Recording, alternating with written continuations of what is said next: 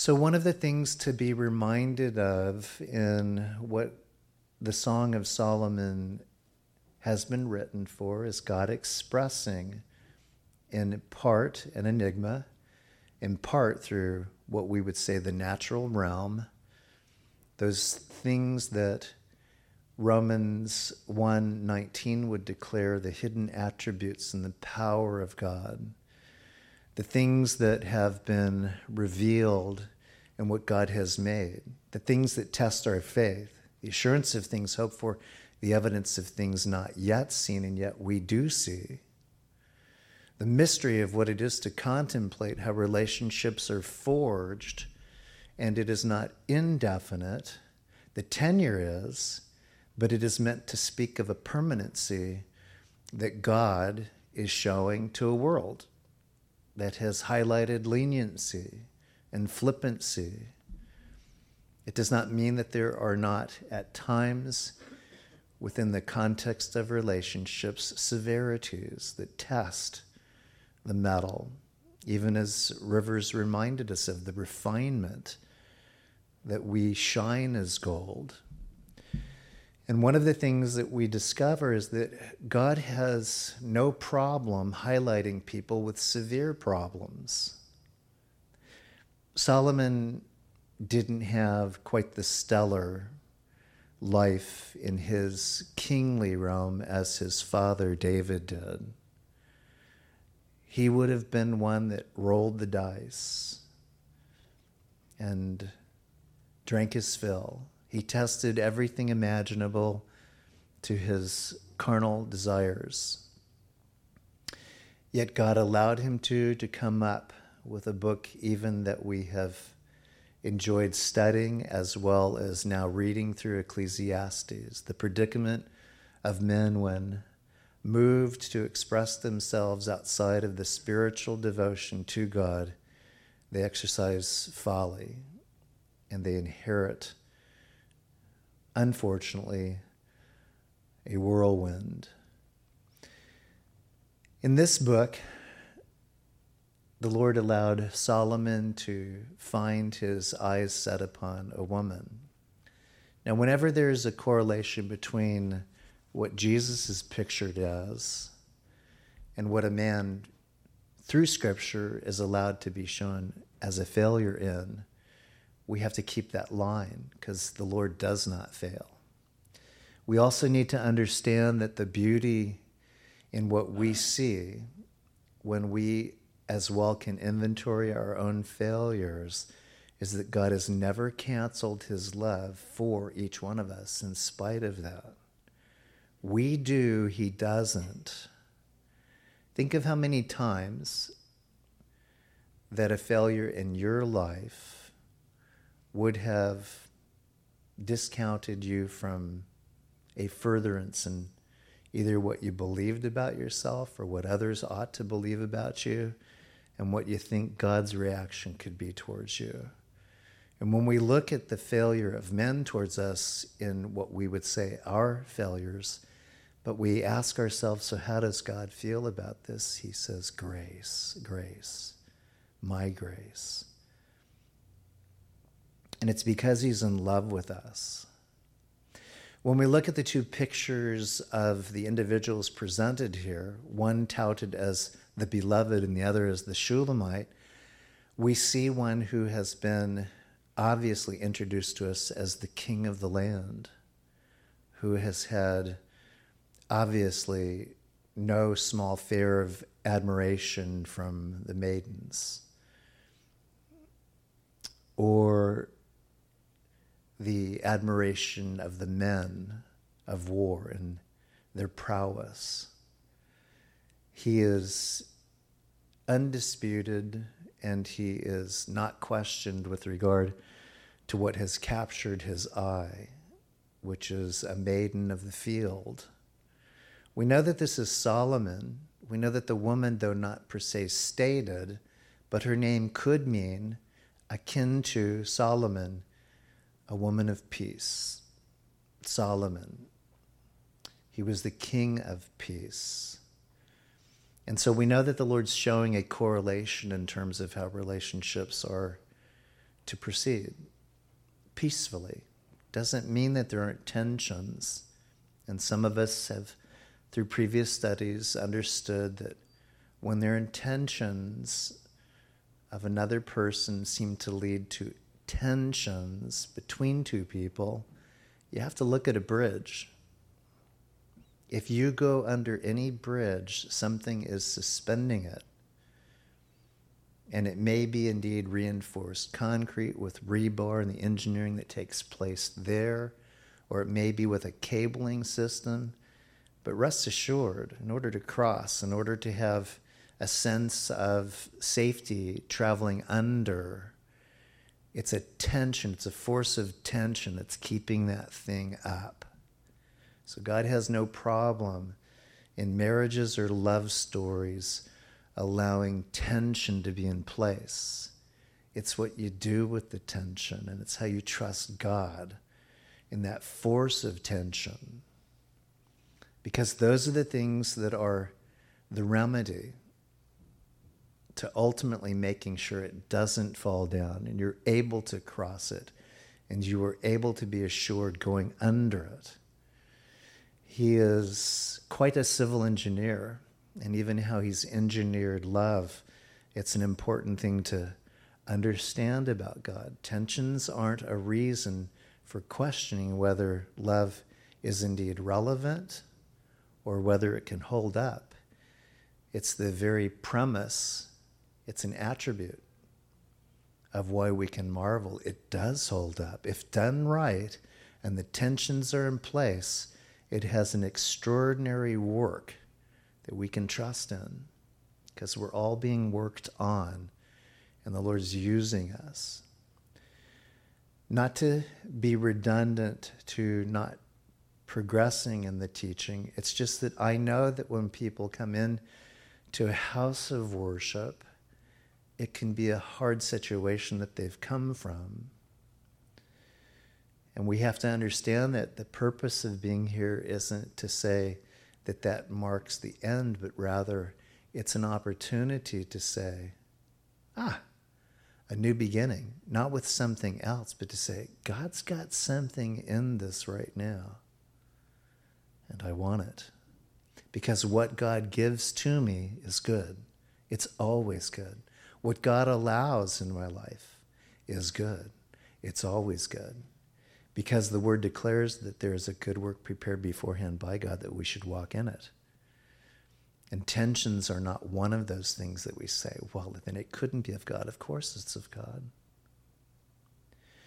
As we pick this up, there is a beautiful picture here that does point to what obviously Rivers walked us through very consummately. For it says, while the king in verse 12 is at his table. My spikenard sends forth its fragrance. A bundle of myrrh is my beloved to me that lies all night between my breasts. My beloved is to me a cluster of henna blooms in the vineyards of Engedi. The first reference is important because it helps anchor us in a time in which, in this case, the beloved was rendering a table prepared before her. And so, if you'll take a look, and I'll direct your attention to that, in Luke, and this would be in the 12th chapter, I believe. Nope, 22nd chapter. right at verse 14, the hour had come. Today, the hour had come. It was time to indulge in a table prepared by the Lord that we would remember him.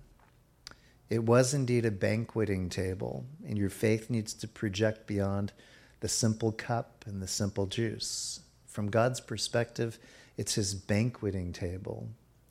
And this Shulamite right now is remembering the king at his table.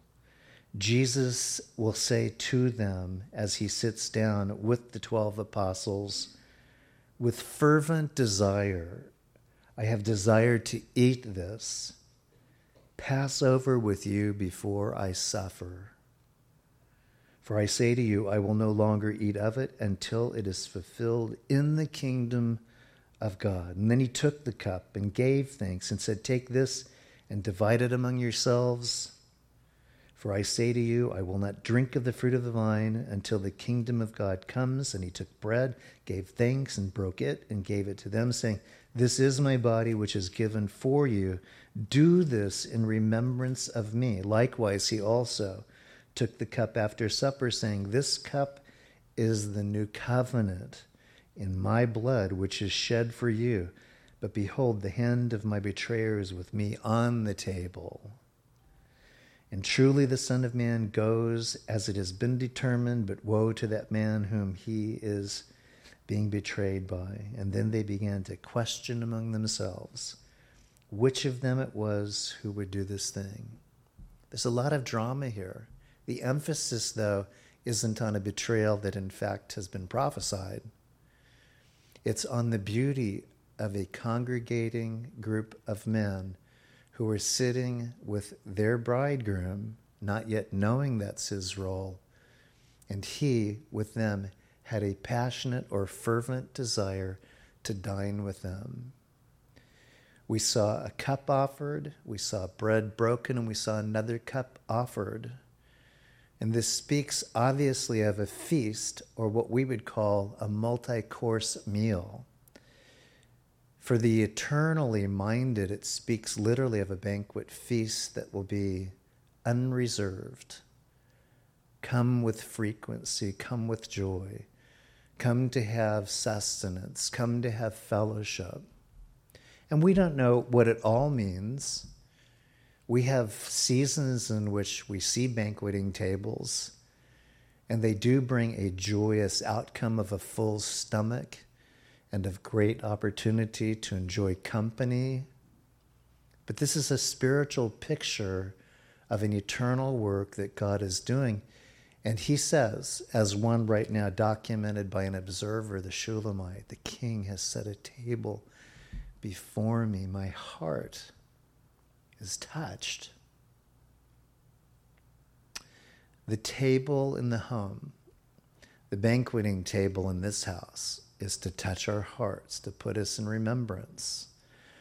One who appreciates it and one who's passionate about preparing it. Jesus had this prepared. He was passionate about it, fervent to eat it with them. And so it does speak of a love banquet. Oh, you may like to see turkey and yams and mashed potatoes and gravy.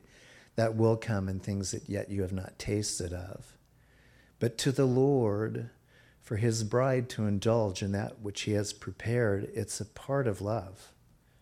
That's why we do it. As he was fervent to eat it with them, he awaits to eat it once again with us in a very special place called heaven. And that's one of the things about this passionate book is it literally does speak of a short tenure on earth with a timely deliverance into a great banqueting place with a great king and his eye upon each one of us, not only as special guests invited, but most importantly, to have the seat of honor next to him as the bride. When you go to weddings, the bride and groom usually sit at a place of honor, where when the ceremony has been satisfied. The guests who are at their tables dining are always are doing this. They're checking out the bride and groom, sitting together at their feast, commemorating their time of a public declaration of being in love. It stirs the heart. I found that both with weddings and as well with funerals, the heart is stirred one, the projection of what is yet to come, and one, the release of that which has been confirmed. There's an appointment. But it's not to a lesser thing, it's actually to the greatest thing. There's a feast that awaits. Solomon is allowed to pen this drama because it does speak about the Lord's heart for his bride. And the bride right now is in deep recognition of this awesome king, this one who literally men of renown fear, and who will do anything for even the giving up of their life to serve. The maiden's heart's a fluttered, twitter pated, cooing and Solomon not being distracted by their attention, which of course now separates the Solomon that we also know well, failed, he is allowed to portray one whose focus is solely on this woman who is a hard worker in the field, can probably match her brothers stone by stone in what she's able to do. Why would her brothers have sent her out there if she was not a match to them? The strength and beauty that's presented in this is remarkable because women have a strength and fortitude. I recognized that just in my time shortly for about a week being with Christy. Such a strength. We actually spent a lot of time laughing at me because of what it was she does. Because Zachary's about 150 pounds now. So he's got some good resistance. Not that he wants to be resistant, he's just, he's a big boy now. He's not the little guy that we diapered once so easily. A strong, beautiful, spiritual woman and the Lord would say, That's the way I see you guys strong, beautiful, industrial. Part of this right now in simply camping out here is to say we do what we do because it is, from the Lord's perspective, a love banquet. We're saying, Lord, we love you. We do love you we have an opportunity not to be mired in our failures, but to realize He's not focusing at all on our failures. He's focusing on our beauty and our strength and our desire, our fervent desire to have fellowship with Him. That's the beauty of this story. There's other pictures in here too that I do want to address. The teaching today, if I had to title it, which I did, and I didn't have to, but I want to, is simply this love, poetry, potency, and passion. Poetry. The mystery of the language of people to describe things that nature is speaking about concerning God. Some poets get it right, some poets don't get it right at all. But Hallmark did. They've made their millions and billions off of the hearts of people who want to tell someone something about love. There are sympathy cards, there are get well cards, there are good friend cards, but the ones that outsell them all are the ones that express a desire to tell someone that they are loved. That's why one of the biggest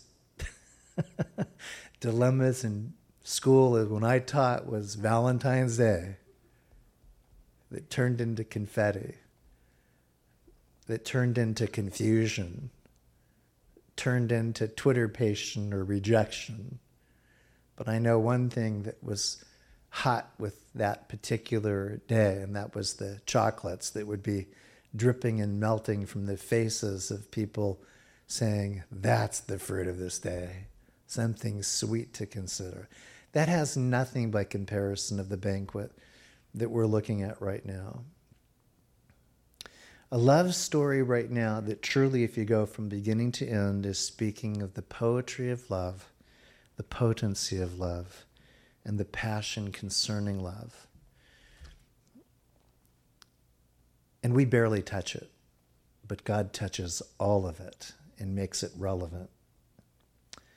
Let me give you a considerate thought right now, just before I move beyond that verse and where we were at. When Jesus is the love of your life, and I took note to carefully pen this, he will give you a life to love. So I'll repeat it. When Jesus is the love of your life, he will give you a life to love. John 10:10 10, 10 is where you can find basically where he hides that in the plural. He speaks it overtly, but there is in that in this particular time where he introduces it the challenge of what some people have poised against him. And he simply puts it this way I have come that you may have life and that you may have it abundantly. The you I personalized, it's they, meaning inclusive. You do not have to feel any less included in what Jesus said than what I did in personalizing it to you. I've come to give you life abundantly. But notice this too, because I did plan in the phraseology for it to be encouraging, and that is this when Jesus is the love of your life, he will give you a life to love. An abundant life, yes, that's his promise, but also the love of your life. God didn't create us for an independent work. He created us for a unified work. The timing is always God's. Can you wait out the clock? Have you been clocked with a clock? You see, the patience that we exercise here in this tenure is also patience that shows God, no matter how long it takes, Lord, I believe that I shall be with you.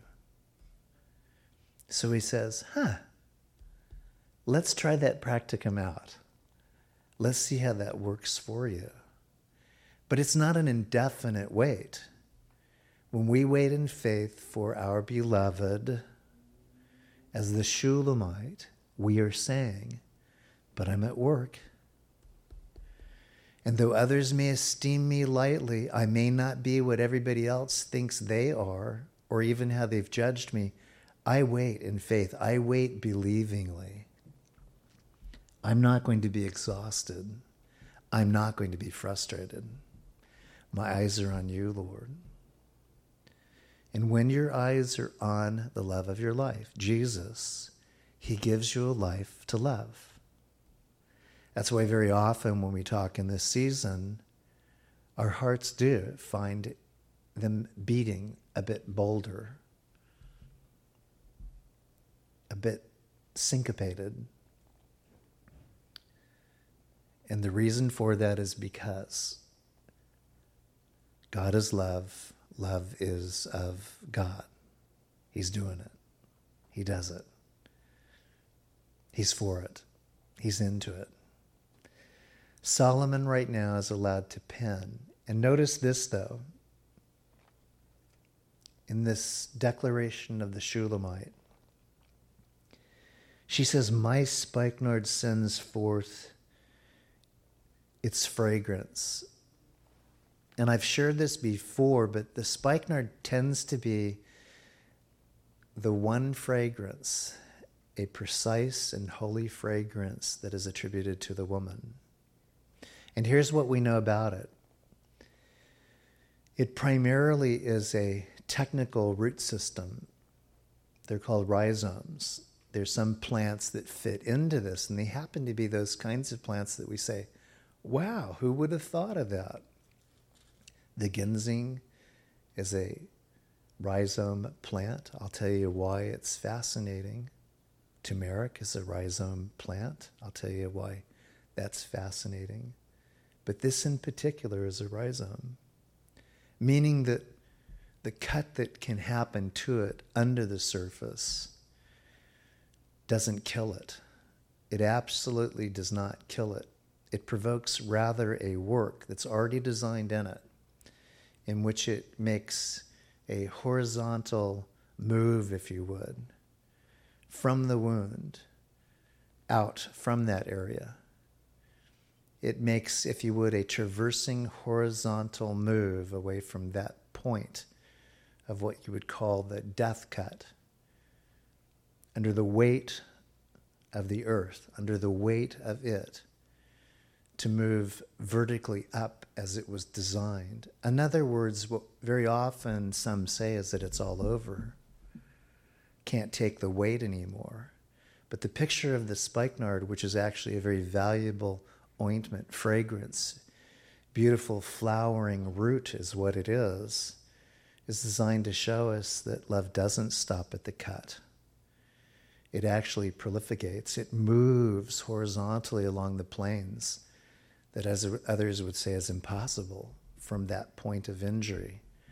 And then it moves against the pressure of the very thing that it has to come up from. It speaks of a resurrection. That's why the beauty of love, even in love that seems to fail, has a resurrection to it. Because God's saying, love is eternal and it's my love. And even in what may be death cuts, it's not what it appears to be. There's a resurrection. It comes back up through the soil and blossoms again, renders a fragrance. The fragrance is so, if the word can be used, and I think it can be, compelling, intoxicating, that it has become a cherished spice in what we would call the old Eastern world but it's actually become a component part of many of the fragrances and perfumes that are appreciated these days. Spikenard. The woman who was delivering that ointment, not to celebrate her name, but to say it meant everything to her, was poured out upon the Lord as a token of love to him. Everything that that represented, which was wealth, literally, it would have been her dowry it would have been the value that some man would have looked at and said, She's pretty, but she's also got a lot in the bank. That's a woman that I can bank on. She gave it all to the Lord, meaning that no matter how she was perceived, she would have nothing to offer but herself, herself alone. Want to test a man's faith? So, what do you have to offer? Just me, baby. Just my love for you my love for God. That's all you get. Oh, that you've been saving up since you were a little lassie. No, just been waiting for my knight. It's a wonderful picture that even in the natural realm, the Lord is saying something remarkable. And this is the Shulamite right now that says, This is what I hold. What was the woman who was sent out in the field by her brother being able to now say in her love poem, Spikenard, mine, it's sent forth, it's to you? Probably the statement would be I've been treated pretty harshly in the home. My brothers don't see in me what this king sees of me. The maidens who also are following after him, who are a continual choir in my ear and competitors for my heart's desire. They couldn't possibly know what it is I feel. Feelings are good when they're linked to the love of God and when the desire is to love the Lord your God with all your heart, soul, mind, and strength. And when Jesus is the love of your life, and he says, Now I can give you a life to love, and someone in life to be a focus of that expression to them that I am to you. That's the picture. Love's poetry, its potency, and its passion. The reason that fragrances are so costly is dependent upon their potency. In fact, some of these spices are so potent that there has been even, unfortunately at times, the watering down of them. Why? They're so potent, people think they can get around, if you would, diluting them. Ah, it's so potent, I can get more out of it by diluting it. But God says, You get full potency for me. You get the full fragrance of me. You get the complete song, not just the starting lyric, but I give you a chorus. And by the way, if you didn't notice that when you're singing songs, one of the things that the worship bands continually draw you back to is the chorus. It's the catchphrase. It's the thing that seems to sum up, either by title or by phrase, what everything else is leading to. That's the fascination about poetry. Sometimes what I will do is actually just silence myself to focus on what it is that's being sung to me. Oh, I can read it, and I do. But I also at times take my eyes off the page to hear what's being sung to me. If the Lord is one who sings over me, sings over you, I want to hear at times what he's singing to me. It's easy for me to get into the singing because I am a singer. Not so easy necessarily to shut my mouth in order to hear what's being sung over me. It's a beautiful picture what this speaks of. The bundle of myrrh, that's what he's likened to. A bundle of myrrh. That's another plant. And myrrh seems to be attributed to the male. And myrrh, as you know, was the plant that was offered. Once it had been harvested, it was a dedicatory spice that was given over to the Lord at his probably what we would say two years of life as a child by the kings from the east and it would speak of his death. Love dies for the sake of love, not for the sake of making a point about love lost. It dies for the sake of love, that love might have a place elevated. We have people that take other people's lives and they say it's because of love. It has even been utilized in if you would, detective work or police work as crimes of passion. But when we look at the scriptures and we look at what's being said here, and we look at what Jesus did, it was a passionate work of love that died in our place. Myrrh and aloes, his body would be wrapped in. It was a fragrance that was identified not with a marginal death, but with a purposeful death that declared ultimately his love. And the woman is saying here, this guy's love for me, this guy's love for me is one that says he would die for me. My brothers, they send me out to the field and hope that I will die.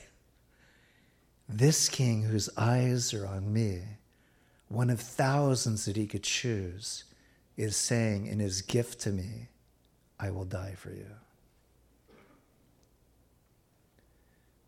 The rhizome, I've been cut, I've been hurt, I've been bleeding, but I move from that point of the injury that I might fulfill my destiny, which is rising. Beautiful poetry. A bundle of myrrh is my beloved to me, lies all night between my bosom, my breasts. That place that nurtures the things of what? Infancy of life. We can get into the anatomy. God's just saying, this is a place in which such token items and symbolisms belong. What a man is willing to do for a woman, and what a woman is willing to do for a man. And that's moved beyond the point of the cut to satisfy a destiny which moves along the horizontal of faith, to come up under the weight of what's compressing, ultimately to shoot through. It's a beautiful picture of what love does require, but what love is willing to do. It's a beautiful picture. My beloved is to me a cluster of henna blooms that are in the vineyards of Engedi. So I visited Engedi. And it's a place that David retreated to for refreshment. I'm sure it was exquisite in the day We only get a picture of it today. Many of the grand palm trees have died. Eucalyptus are prolific there as well. Beautiful trees that once probably were all over the area, they're scant now. But it doesn't change what biblically it represents. It's an oasis. And the Lord is saying that in the love story, there's an oasis. There's streams that flow to the marriage and between two individuals that provoke one to come out of the heat and come into that which is sustaining. The cakes of raisins. We've learned to say, McDonald's quarter pounder, please, and a big order of fries. Okay, that works for some of us. But the Lord allows this mystery of provision to be buried, if you would, that it might rise, but also to have this enigma with regard to why that is a symbol. Well, because raisins are a fruit, and the Lord does fruitful things in our life. So a burger is just not going to cut it. Because the Spirit says, I give you fruit. In the occupation of the oasis of your heart, I render fruit of raisin cakes to sustain you. You will bear fruit. The fruit of the Spirit is love, and its manifestation is joy, peace, patience, kindness, goodness, faithfulness, gentleness, and self control. No laws over those. You will taste of each one. You'll magnify me in each sampling and in each expression. Lord, I want to express it all the time. You will express it in time when time is necessary. Some people get, if you would, discouraged about love because the time and because we're not always at our game. And the Lord says, But are you all into me? If you are all into me, then the game plays out as I allow it to and as I assign it to. We're all into the victory of what games ultimately lead us to a conclusion. Yay, we won. The Lord won. He traversed the point of being cut. He was the one that in aloe and myrrh was dedicated as the offering to his Father in our place. He moved from the point of being dead, traversing with our faith that horizontal plane, pushing through the earth. The stone rolled, and he came out as what? A token of love. It's why we are to be excited about the resurrection, and that what it means is that what he did, he died in our place. He was myrrh between our bosom. And he offered in coming out a cluster of raisin cakes.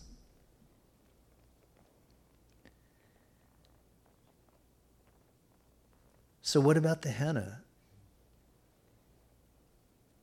The henna is another interesting plant. And one of its properties is both analgesic, but it's also a coagulant, meaning it stops the bleeding. See, when we come to church, we celebrate a one time sacrifice of the Lord in which He literally bled out for us. But we're never to take away from that by sharing, per se, with others our bloody circumstances. It's just a part of life, but it's not the end of life. His was the end of life that he might guarantee the beginning of life for us. And henna is again one of those flowers as well that they would use in the manufacturing of the dyeing of wools and fabrics. When it is crushed and pulverized, it renders, in the process of dyeing, a red hue, depending on how long it's soaked. But it needs to be crushed. And it's another picture that the Father took pleasure in his love story through his Son to his bride, the church, that he would be pleasured to crush his Son, to render what? The red the covering that grants us forgiveness. And I think that in this as well, when we see the spikenard, the myrrh, and the henna, how are we doing with our precious fragrances? The ointments that so need to be a part of the love story within the homes. When we look at what this implies, it means that there's a covering in its symbolism. That we all get wounded in love, but there's one way to look at it. It points to the Lord who was wounded severely for love. And if he was, we shall be. And if what he showed us in his woundings was even greater love, and with certainty that this is a very short tenure to endure such woundings, then it's nothing to come out of anything in which we have been wounded. It's nothing. If again, as was stated, Jesus being the love of your life will give you a life to love and an object of the affection of your love, which typifies either a bride for a man or a husband for a woman. And it's a beautiful mix up. It's a homogenation of two very uniquely and profound statements that God is making concerning poetry and potency and passion The beloved says this in conclusion. Well, not in conclusion. Behold, you are fair. My love, behold, you are fair. You have dove's eyes. And fair means in this context one who quietly is in approval, quietly in approval. The things that she assesses, the things that he sees in her, he says, Man, such agreeability, such reasonableness. Remember that in the term of justice, it means reasonable and fair. And fair simply means that there is an agreeability that touches the heart of the king. God expects love in the context of poetry and potency and what we also know as passion to have a fairness to it. And though all things seemingly are not fair, God says this is what love, though, defines itself in a fairness, reasonable to who I am, and reasonable to the picture that you are, fair we can be so unfair. God says, My maidens are fair, fairer than fair. So when you hear the title of My Fair Lady, which was an excellent musical, it was a woman that was actually being raised up from nothing to something. There was a challenge. Can you make this woman into anything? I can make a woman into anything. Can you make her fair? Can you put her at the top of where she would be the sole focus of every eye in the pavilion? Taking someone who was in rags on the streets and raised her up to be a woman of stately manner, dignity, fairness. That's a picture too. It's actually a beautiful musical in terms of what it connotates that we've been brought up from nothing, elevated to something that the king exclusively says, That's my woman. And everything about her, what once she could not do, she now does with cons- consummate skill and precision. And she says to him, Behold, you are handsome, my beloved. Yes, pleasant. There's terminology that's important to be utilized, both that speaks of the beauty and sensitivity of a woman within the home and the striking appearance of handsomeness and strength to the man. We know when we look into the mirror what it's saying change is happening. Some of you notice that there's a change that has happened in me. Right? I have half the beard I once had, which makes me now a goatee. Don't know if I did right by it, but I couldn't tolerate the mask over my beard any longer. I said, I'm gonna I'm gonna deal with this. And because I had some people cheering that I have some facial hair remaining, for their sake I left it on. But I want to get back to my little chubby baby face so that I can appreciate the full meltdown as it happens. But what I'm saying is this change does happen, but love says change has never happened. That's why when you look at the aging of the saints, the similarities, don't know if there's going to be a big similarity with me, Chrissy, but the way that we work together has a similitude that cannot be denied. It's through the strength and the beauty it's through the handsomeness that even right now, this woman looks back and says, Oh, pleasant are you. And so, with that, men, part of this charge of being poets within our marriages and being potent within our sacrifice and our giving and within our passion is being pleasant. And when these things are in place, as time permits, they unfold a beautiful love story that even as these tents let down, and they do, they will, God says, What a beautiful song you were. I sang over you. You caught the chorus of it. You hummed it through the end of the tenure of your marriage, and now you both come up to banquet with me. So this story is significant. I know it's only several verses, but what verse are you on right now? Where are we at?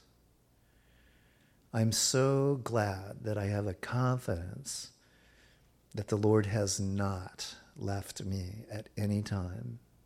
He's not left Christy at any time. And what he thinks of her, he thinks of me. And what he thinks of me, he thinks of her. What he thinks of us, he thinks of our children.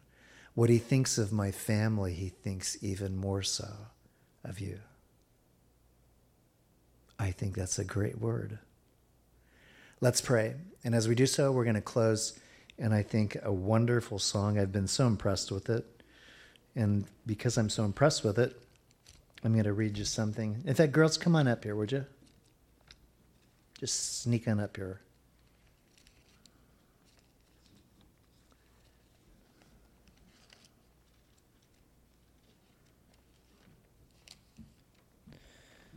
Psalm 8, verse 4 declares, What is man that you are mindful of him, and the Son of Man that you visit him? For you have made him a little lower than the angels and have crowned him with glory and with honor. And this is one of those songs that speaks of the attributes of the Lord hidden in the stars. In Psalm 147, which I'm nearing,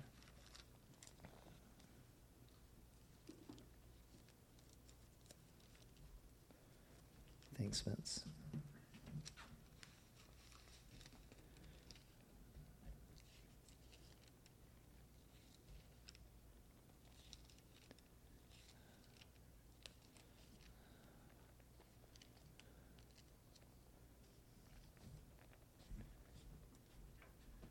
verse 4 of 147, you can mark it.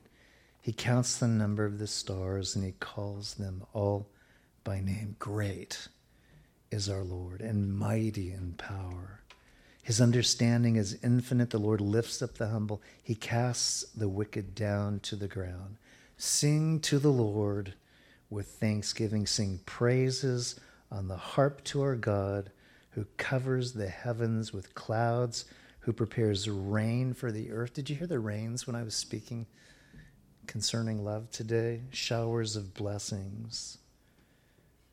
But to anchor you once again, he counts the number of the stars and he calls them all by name. Is it any difficult for your name to be called by the God who names the stars and for your name to have a more precious resonance in his ears and by his voice than to the inanimate objects of stars? But we get to enjoy them.